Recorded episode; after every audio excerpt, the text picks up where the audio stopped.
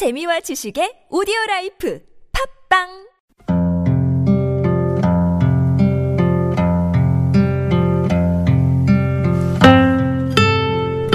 가슴에 담아온 작은 목소리. 여든 두 번째 이야기. 참 멋지다, 촛불 시민.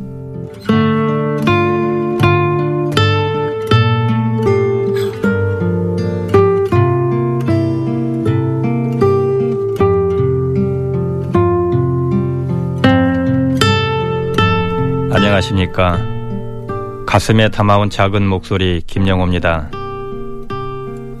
지난 주말 여러분은 어디에 계셨습니까? 작년 이맘때 여러분의 눈과 귀가 가장 많이 머문 곳은 어디였나요? 혹시 강화문 아니었을까요?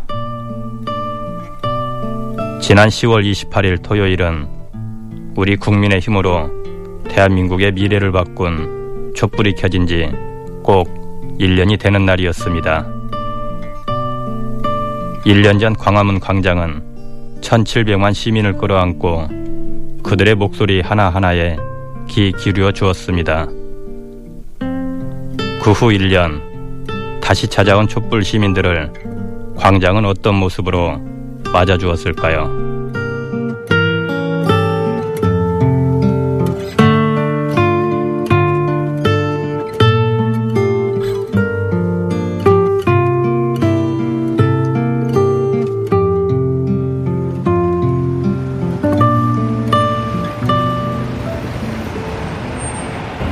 촛불만 이십삼 차 했으니까요.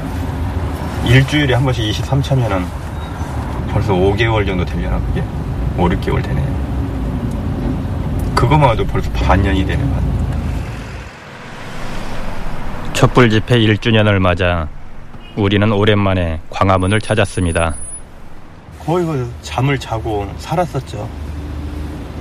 차가 한 대씩 지나가면 텐트가 펄렁펄렁해가지고 날리고, 또 태풍이 그때 와가지고 텐트가 하나 주저앉아버리고, 저녁에 잠을 못 잤어요. 태풍이 굉장히 심한 날 그 기둥을 붙잡고 있는 것 같아요. 텐트가 하나 날아가고 그 정도였습니다.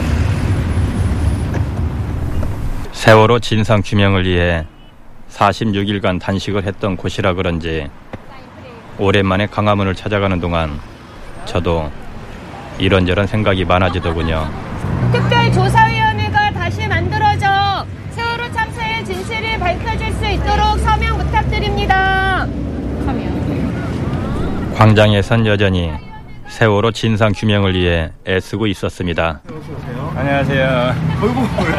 고생 많으십니다. 아, 괜찮습니다. 아, 괜찮아요. 우리 세월호 유가족들에겐 고맙고 고맙고 또 고마운 사람들이죠. 그때 광장 여기저기를 천천히 둘러보고 있는 세 명의 청년이 보였습니다. 작년 처음에가 시월 삼십일이었나? 이십구일? 그랬던 것 같아요. 딱 일 년 됐잖아요. 그때 고삼이었는데 내 수능 남아있는데 그때 와서 보고 했었던 게 기억에 되게 남거든요. 그래서 일 년 지나고 되게 날씨 쌀쌀해지니까 기억나가지고 그래서 오게 됐어요. 올해로 대학교 일 학년이라는 세 친구들은 아니나 다를까 촛불 집회 이야기를 꺼냈습니다. 이들에게 촛불이 어떤 의미이길래 찬바람만 불어도 저절로 이곳이 생각났을까요? 이 촛불 집회가 가장 영광스럽고 평화롭게 마무리가 된 집회로서 반드시 역사 교과서에 남을 건데, 이 교과서에 남을 만한 일의 첫 현장에 같이 갔었다고 자식한테 자랑을 할 수 있고 주변에 자랑을 할 수 있어서 여기만 오면은 그때 일들이 생각이 또 나고 하면서 되게 거창한 게 아닌데 그냥 시민의식을 되돌아볼 수 있는 그런 계기가 되는 공간 같아요.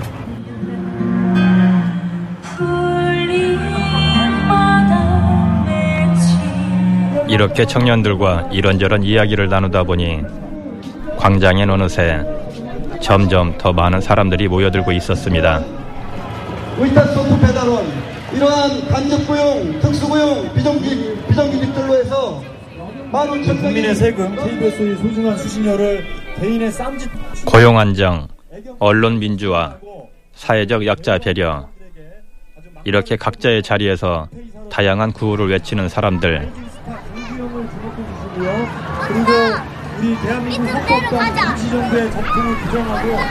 분수대가 있는 한쪽에선 아이들이 뛰어놀고,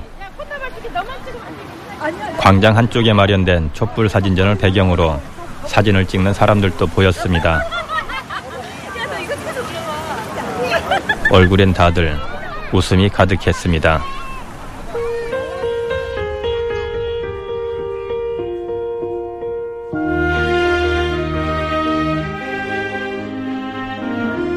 어둠이 내릴 무렵 집회가 시작됐습니다. 사회대개혁 싫어하자!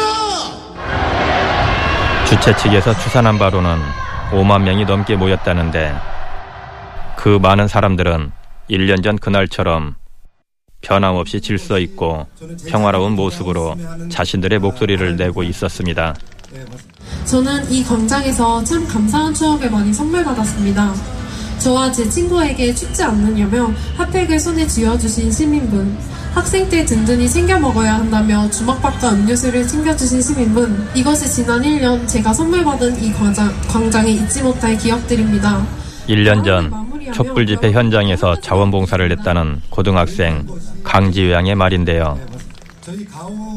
그때 정치 상황은 참담하고 사회 분위기는 어수선했지만 서로가 서로에게 의지가 되고 힘이 되어주었던 우리의 모습이 떠올라서 지금도 입가에 웃음이 지어지더군요.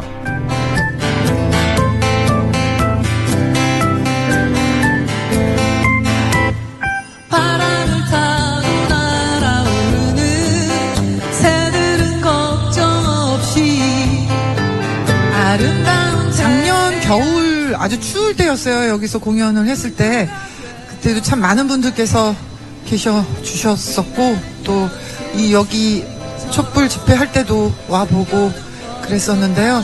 글쎄요, 뭐 감개가 무량하다는 생각이 들고요. 어깨가 있어 네가 와도 적지 않아.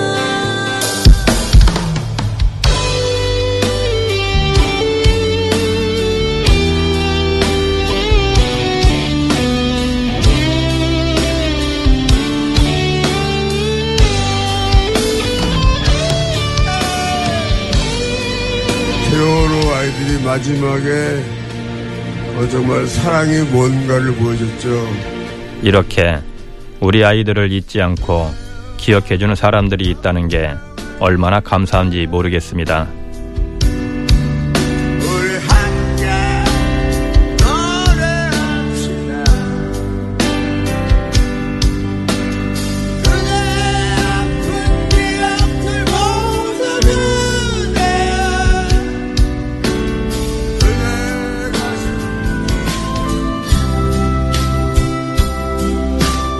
우리 세월호 유가족들로 구성된 사 일육 합창단도 무대에 올랐습니다.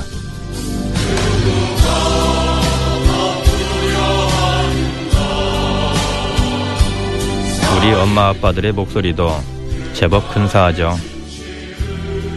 시민들로부터 박수도 많이 받았는데요. 사실 우리 세월호 유가족들에겐 광화문과 촛불 집회가 더욱 뜻깊을 수밖에 없습니다. 아무도 우리 이야기에 귀 기울이지 않을 때 절망감에 목 놓아 외칠 곳을 찾아 헤매다 마지막에 찾은 곳이 바로 이 광화문 광장이었으니까요. 우리의 이런 마음을 아는지 이날 모인 시민들 중에도 세월호 이야기를 꺼내는 분들이 많았습니다. 아, 일단 제일 기억이 항상 떠오르는 건 세월호가 가장 처음에 떠오르고요. 이 광화문 광장에 저 같은 경우도 그렇고 많은 사람들이 세월호 때문에 나왔어요. 세월호 때문에 이 나라의 민낯을 다 보게 됐잖아요. 그렇게 수많은 그 피워보지도 못한 아이들을 갖다가 구조하지 않아서 그거에 대한 분노와 어, 충격 때문에 어, 이렇게 나온 거였거든요. 광화문은 저한테 좀 개인적으로 슬픔? 막 이런 감정이 좀 많은 것 같아요. 그러니까 세월호?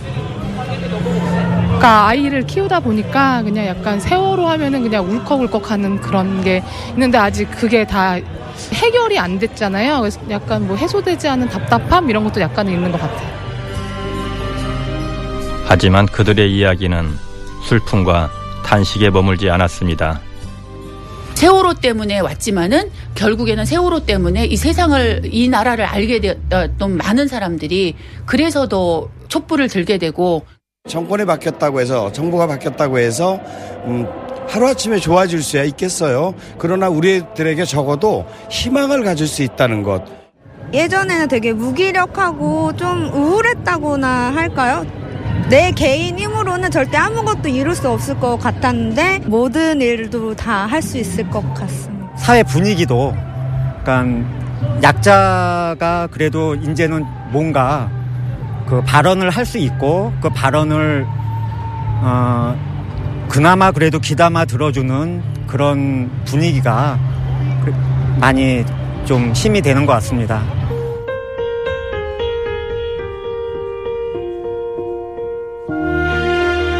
우리 사회에서 촛불은 이제 그저 한낱 촛불에 머물 수 없게 됐습니다. 어떤 사람들은 촛불에서 희망을 발견하고 또 어떤 사람들은 광장 민주주의를 이야기하죠. 한쪽에서는 촛불에 정치적 의미를 갖다 대기도 합니다. 실제로 이번 촛불 집회 일 주년을 앞두고도 광화문과 여의도로 의견이 갈라지기도 했는데요. 한 시민이 이런 말씀을 하시더군요. 오늘 뭐 촛불이 광화문에서 또는 여의도에서 이렇게 나뉘었다고, 갈라졌다고, 의견이 분분하다고 걱정하는 분들이 계시지만 저는 이게 민주주의라고 생각해요. 서로 각자의 의견을 자신 있게 내놓고 어, 그러다가 또 우리 유사시에는 다 또 하나로 뭉칠 수 있는 시민의 저력이 있다고 믿거든요. 촛불 일 주년 파이팅!